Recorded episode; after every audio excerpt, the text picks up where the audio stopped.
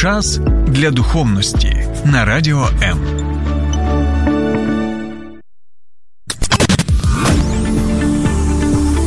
Біблія під іншим кутом. Програма сторінками Біблії з пастором Сергієм Наколом. Доброго дня, друзі. Згадую одного пастора на весіллі. Це був не я, одразу кажу. І от цей пастор проповідує настанову нареченому і нареченій. Вони поруч стоять, уважно слухають.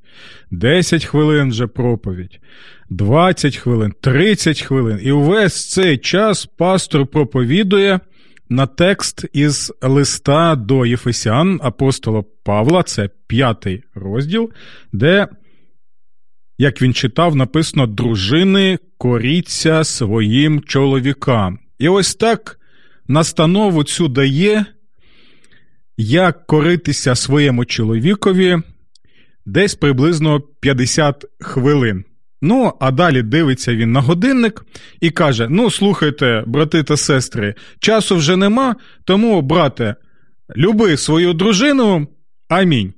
І ось ми можемо побачити, що це дійсно така цікава ситуація, коли от у п'ятому розділі листа до Єфесян зазвичай чомусь так склалося, що акцентується увага лише на ось ці слова дружини коріться своїм чоловікам.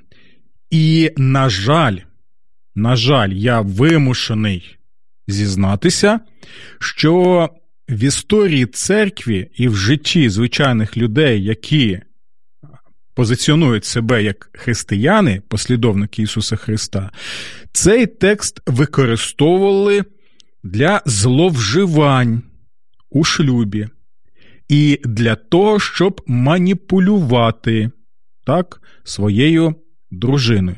Ну і, звичайно, були випадки, є випадки, коли є взаємні маніпуляції в шлюбі, і ми про це також повинні згадувати. Але сьогодні ми з вами розглянемо саме ось цей вислів, що ж насправді означає дружини коріться своїм чоловікам. Бо неодноразово я вже чую запитання саме на цю тему, і я бачу, що воно дійсно актуальне і в наш час. Я на тому тижню, е, на тому тижні проводив е, церемонію церемонію укладення шлюбних обітниць, як це ми називаємо в нашій церкві, і проповідав по цьому тексту і подумав: слухайте, ну я думаю, що настав вже той час, коли із вами ми поділимося саме е, роздумами на цю тему. Тому, друзі, будь ласка, долучайтеся до нашого обговорення, і ви можете також написати або зателефонувати до нас в студію, щоб поділитися своїми думками на цю тему. Що ви думаєте? Як Потрібно сприймати слова дружини коріться своїм чоловікам з листа до Єфесан. Можливо, ви хочете також поділитися своїм життєвим досвідом. Може, щось у вас є е, специфічне, конкретне на вашу думку, чи можна дійсно е, поділитися з іншими слухачами і глядачами, і це буде доцільно і корисно для усіх нас. І я нагадую, що ви можете долучатися як до обговорення на моїй сторінці на Фейсбуці наживо. Протягом етеру та й після етеру, а також можете долучатися до обговорення і на моєму каналі Сергій Накул сторінками Біблії на Ютубі. І Знову хочу сказати, що я вдячний за усі ваші запитання, і ви можете побачити, що дійсно, коли ви звертаєтеся з ними, то ми можемо їх розглядати як ось це. Добре, друзі. Дружини коріться своїм чоловікам як Господу. Це 22-й вірш 5 розділу листа до Єфесян. І знаєте що? Давайте прочитаємо трошечки більше з цього тексту, щоб ми краще могли зрозуміти, про що йде мова. А далі вже в контексті саме і цього розділу, та й взагалі листа до Ефесян і Біблії побачимо, що ж насправді означають ці слова. Дружини коріться своїм чоловікам як Господу. Адже чоловік є голова дружини, як Христос голова церкви, він же Спаситель тіла. Як церква кориться Христові, так і дружини чоловікам у всьому. Чоловіки любіть своїх дружин, як Христос полюбив церкву і віддав себе за неї, щоб її освятити, очистивши купіллю води в слові, щоби поставити її собі славною церквою, яка не має ні плями, ні вади, і нічого такого подібного, але щоб вона була свята і непорочна. Так і чоловіки повинні любити своїх дружин як власні тіла. Хто любить свою дружину, той і себе тоді любить. Адже ніхто ніколи свого тіла не зненавидів, але годує і гріє його, як і Христос церкву, бо ми члени Його тіла, з його тіла і з його кісток. Тому чоловік залишить батька й матір та пристане до своєї дружини і будуть обоє одним тілом. Це велика таємниця. Адже я говорю про Христа і церкву. Тож кожний з вас нехай любить свою дружину, як себе самого, а дружина нехай, і тут теж цікавий вираз є, нехай боїться свого чоловіка. Добре. Перше, на що я хочу звернути нашу увагу. Ось цей 22 розділ, 22 вірш, дружини коріться своїм чоловікам як Господу. Слово коріться тут нема. Так.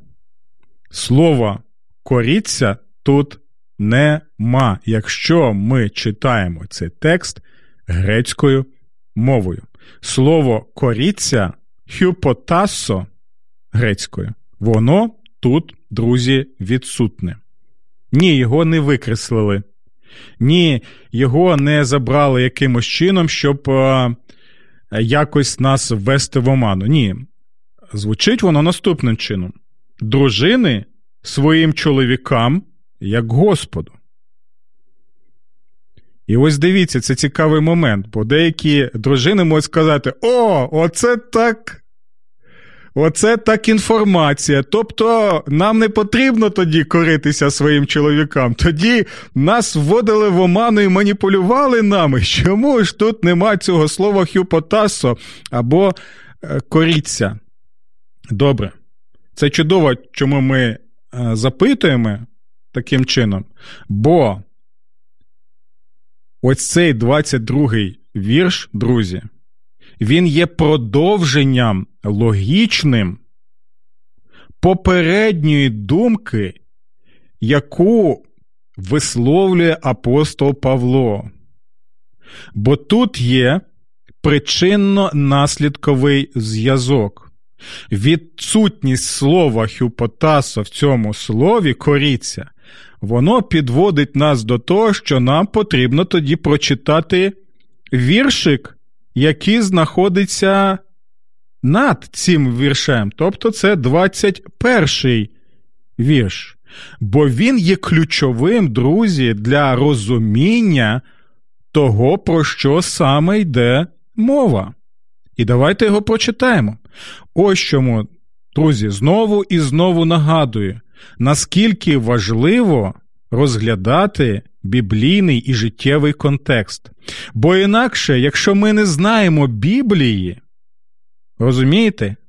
Якщо ми не знаємо Біблії, то нами тоді можна маніпулювати, як це і відбувалося в історії часу, в історії церкви неодноразово. Ось чому існує наша програма сторінками Біблії, щоб ми разом могли її вивчати і знати. Тоді давайте прочитаємо цей ключовий.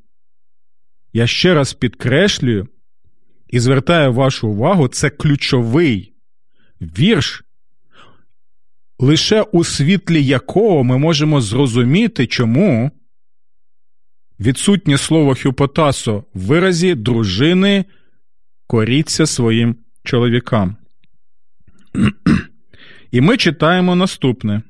Це звернення апостола Павла до людей, християн і християнок, які складали конкретну громаду в конкретному е, місці або селищі. Він каже: підкоряючись один одному в Христовому страсі. Стоп, що він має на увазі? Бо тут ми бачимо це слово, воно дійсно є хюпотасо. Коріться або підкоряйтеся, або підкоряючись як процес, підкоряючись один одному. Тут ми читаємо хюпотасо алілойс. І що означає хюпотасо алілойс? Оце важливий момент, друзі. Пам'ятайте, Павло звертається до людей, до громади людей, чоловіки, жінки, діти, так, е, ті, хто є, наприклад, е, займає якийсь статус в суспільстві, той, який не займає статус в суспільстві.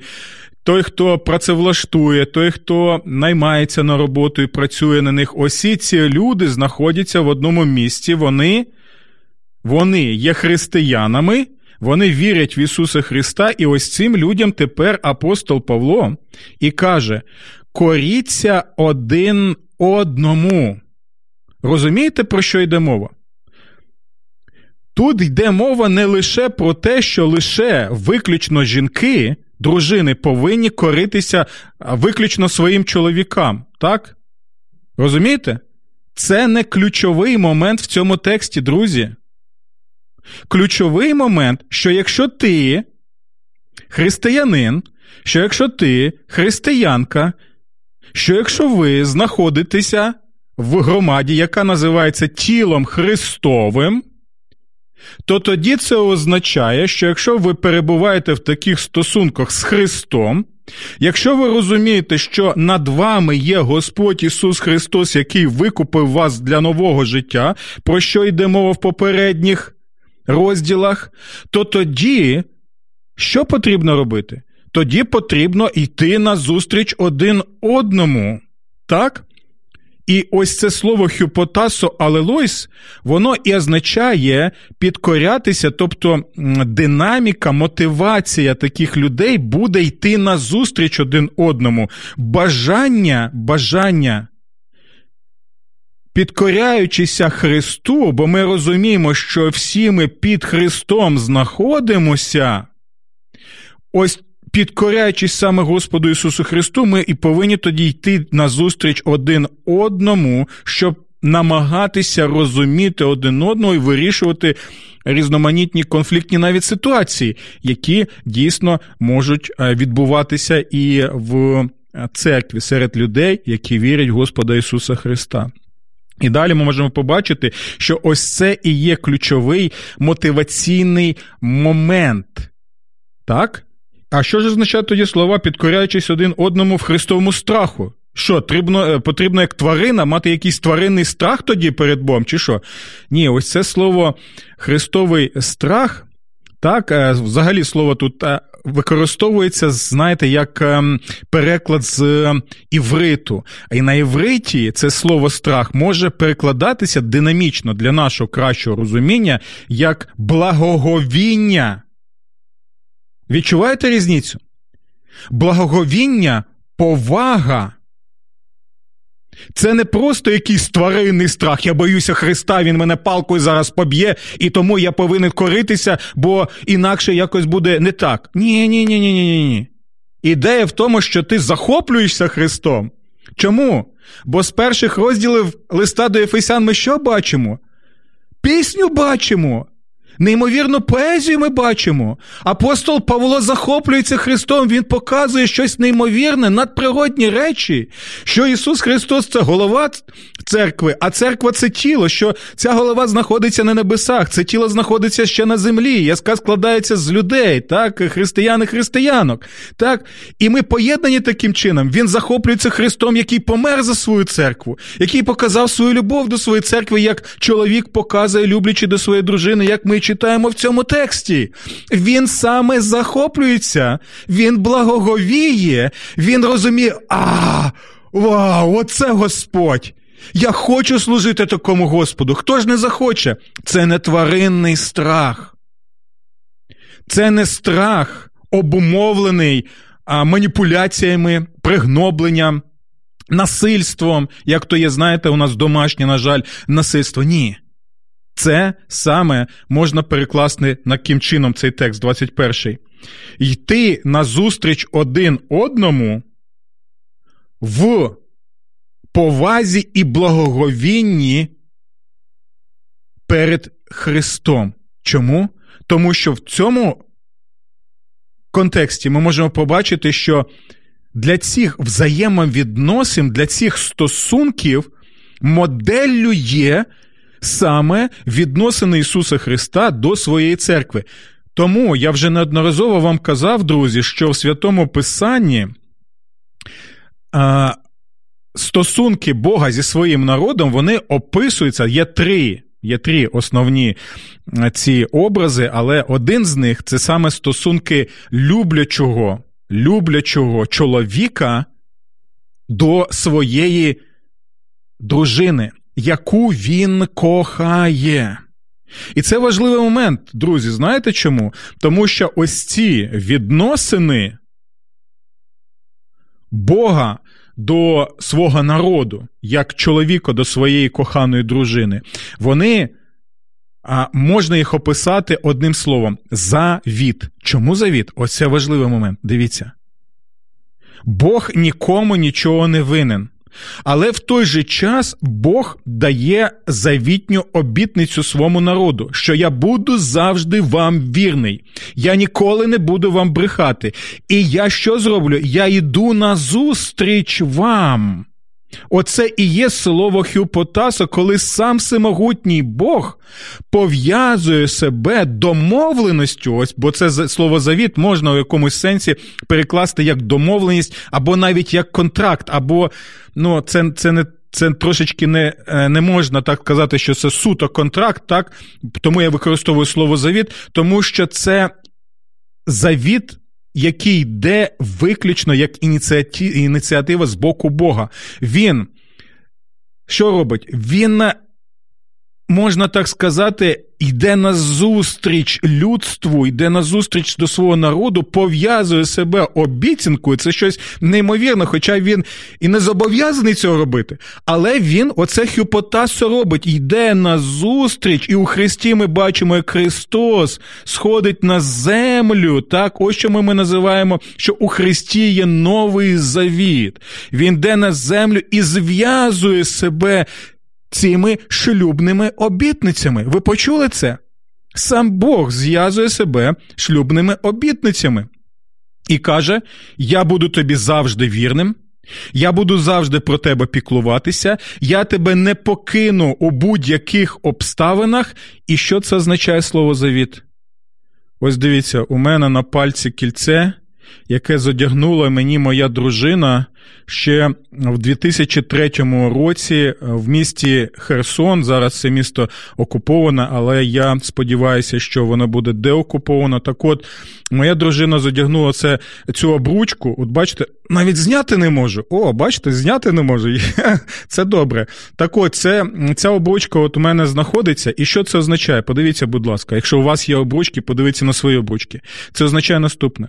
Бог каже: якщо я зодягнув цю обручку, то я ніколи вже її не зніму, щоб не сталося. Я буду вірний тому, що я кажу, і те, що я обіцяю. Ось це, друзі, і є модель. Яку ми бачимо в цих словах, підкоряючись одне одному в благоговінні і в повазі до Христа.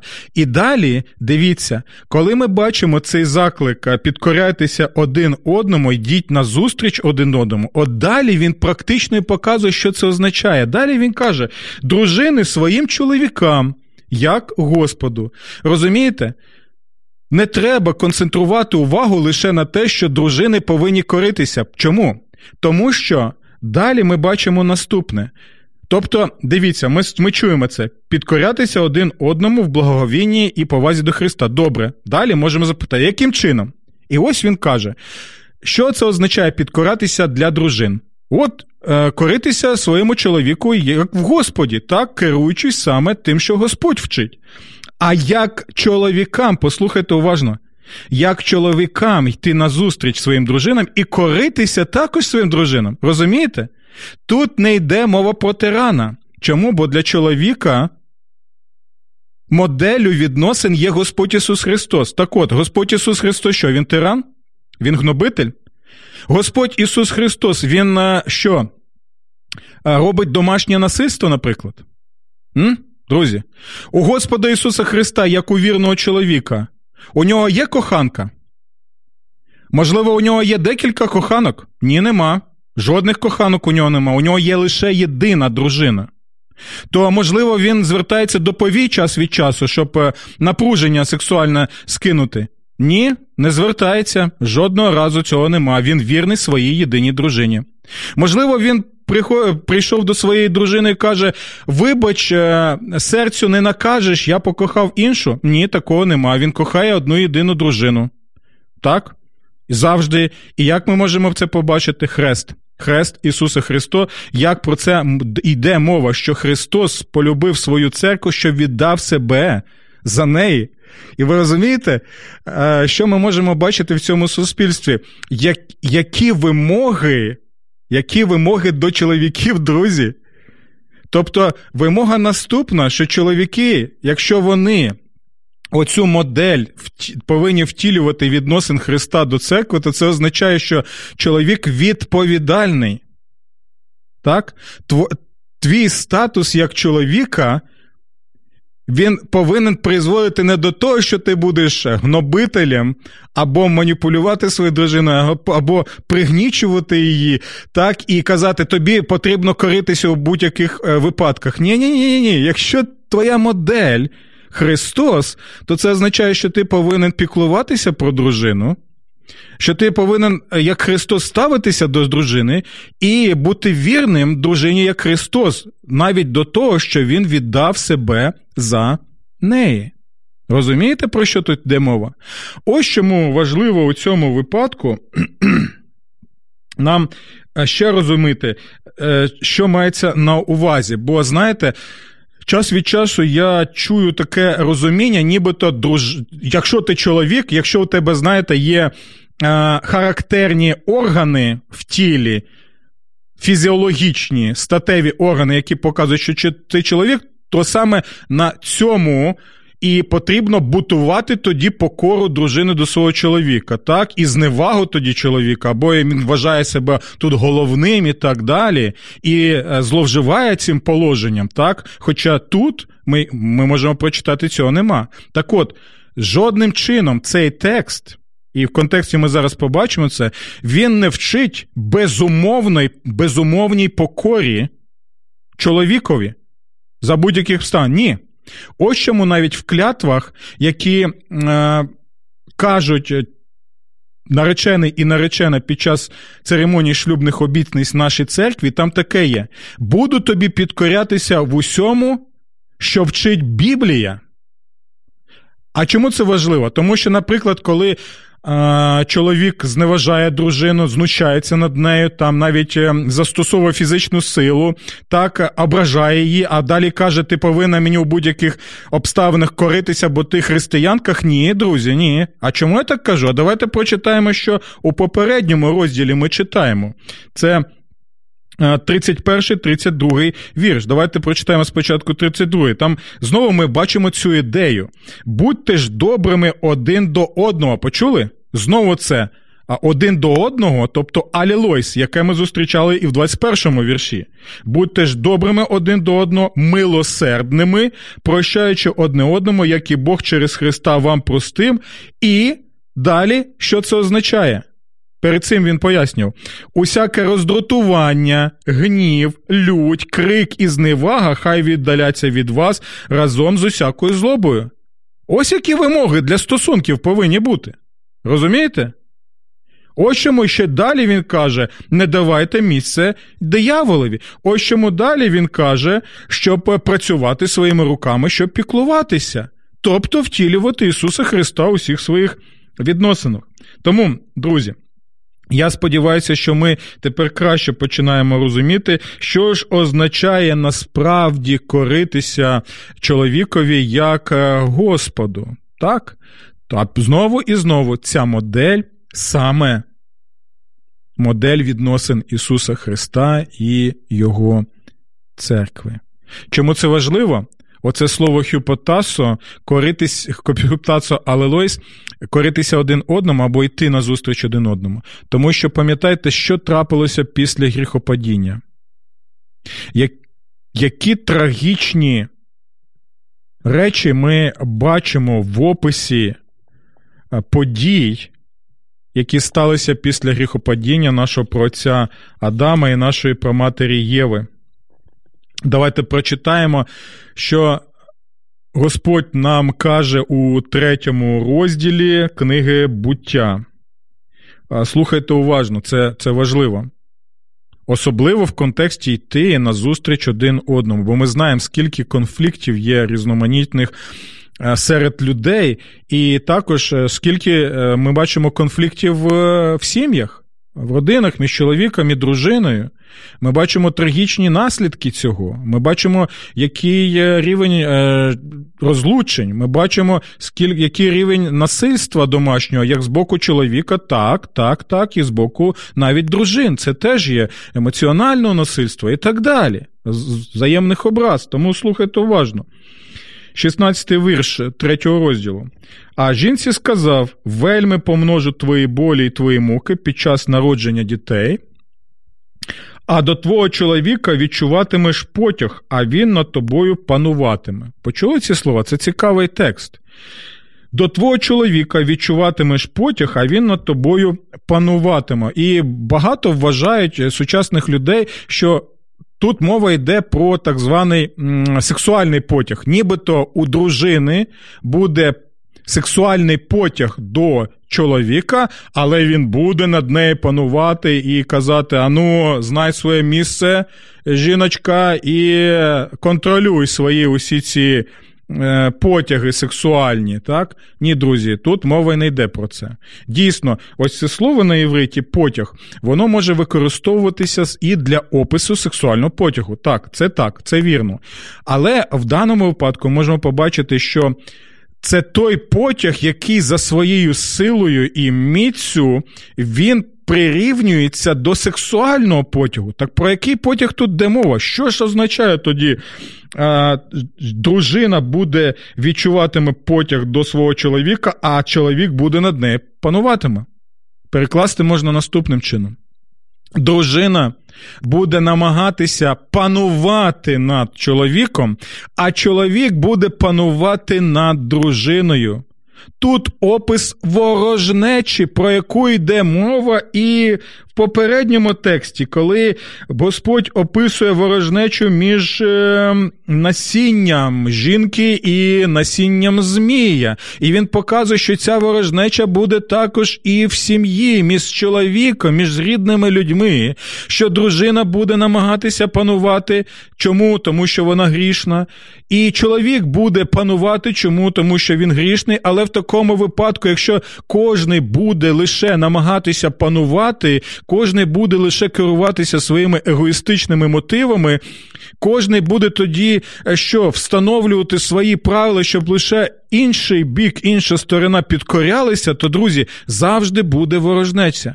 Бо чому випадку дивіться, що ми можемо побачити, і слово Боже попереджає, ми бачимо це і з досвіду стосунків. Якщо один так, один кориться, а інший не кориться і свої лише правила встановлює егоїстичні, то що тоді? Тоді ми маємо пригноблення, так, і насильство ми маємо. І це не здорові тоді е, стосунки. Якщо один не кориться і інший не кориться, тоді що? У нас тоді конфлікт за конфліктом. І ми це бачимо в нашому житті. Тоді е, ми бачимо те, що, наприклад, було в Кайдашевій сім'ї у, е, в нашій літературі українській. І ми цих Кайдашевих сімей, на жаль, на жаль, на жаль, багато бачимо. І я це бачу багато і в своїй пасторській практиці.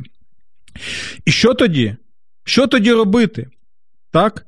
І ось е, тому апостол Павло, розуміючи цю реальність гріховну, яка відбувається, він і каже: єдине, що може бути, коли ви розумієте, над вами Христос, який пролив за вас кров, який з вас. Робить нових людей з новими відносинами. Тому ви вже не можете ці відносини характеризувати саме чим, щоб намагатися дружина намагатися панувати над чоловіком, чоловік панувати над дружиною, а коли дружина і чоловік, знаєте, як залежні люди, як в реп-центрах це є, розуміють, стоп, ми залежні, ми залежні від гріха. У нас є конкретні проблеми. Я грішниця, я грішник. Що тоді робити? Але в нас є святий Господь, Ісус Христос, Він над нами. І що це означає? Яка мотивація? Дружина кориться тоді Господу Ісусу Христу, чоловік кориться Господу Ісусу Христу, керуючись Його Словом. Словом, Божим, і тоді на практиці вони намагаються тоді, підкоряючись Ісусу Христу, підкорятися і йти назустріч один одному. Тоді, саме тоді, оці відносини вони можуть трансформуватися і, можливо, підтримувати і розбудовувати тоді здорові відносини саме в шлюбі, усвідомлюючи усю реальність і потворність гріха, яка є, розуміючи в той же час, що шлюб це дійсно, е, знаєте, такий ось е, це праця на все життя. Розбудова шлюбу це праця на все життя. І як один пастор. Казав, що шлюб нам даний Богом не так для щастя, як для освячення не так для щастя, як для освячення. Чи це означає, що нам не потрібно, щоб е, були щасливі відносини? Ні, він не про це йде мова. Він каже про ціль, що шлюб, якщо ми розглядаємо його саме у такому сенсі, коли ти розумієш, що над шлюбом потрібно буде працювати, йди, йти на зустріч один одному і коритися один одному, слухати один одного, розуміти один одного, так намагатися, то це дійсно, знаєте, як діамант, який потрібно шліфувати, шліфувати і шлюпувати. І над цим потрібно працювати. Ось чому, от тут важливий момент ще, як ми прочитали що чоловік залишить батька і матір та пристане до своєї дружини і будуть обоє одним тілом. Це важливий момент. Чому? Тому що ось е, цей образ одного тіла чоловіка і дружини ми можемо побачити де в описі у книзі Второзаконня, наприклад, і в інших текстах Старого Завіту. Для опису чого? Для опису. Е, єдності Бога зі своїм народом. Там теж така, що приліпіться, оце слово приліпіться до свого Господа означає бути в завіті з цим Богом, так, у цьому шлюбному е, шлюбному зв'язку з цим Богом. І він показує, що ось це розуміння, що це ти не. Просто один існуєш, і твоя дружина одна існує, що ви вже в Господі, якщо ви втілюєте завітні відносини, ви вже одне тіло.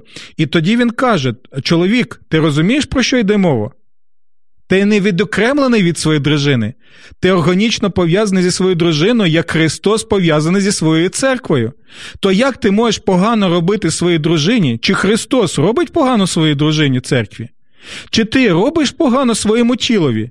Є, звичайно, випадки, так, коли людина там е, щось не так е, з головою, так, є психічний розлад і може е, поранення робити. І ми це можемо побачити, наприклад, з людиною, яка була, яка була у, як це сказати, possessed Possessed by Demons, бачите, англійську мову згадує. Тобто у людини були біси, так, легіони. Ви пам'ятаєте, як він як він поранення собі робив. Але звичайна людина, до яких звертається апостол Павло, він каже: ну чи ви Будете погано робити своєму тілові. І ось це теж ця концепція, яка показує, що є органічний зв'язок, так, як у голови з тілом, ви можете. Уявити, щоб голова існувала окремо від тіла. Тобто Ісус Христос це ж не голова професора Доуля, так як ми читали в одному оповіданні. І і церква це не вершник без голови Майнріда, так? А дійсно одне тіло.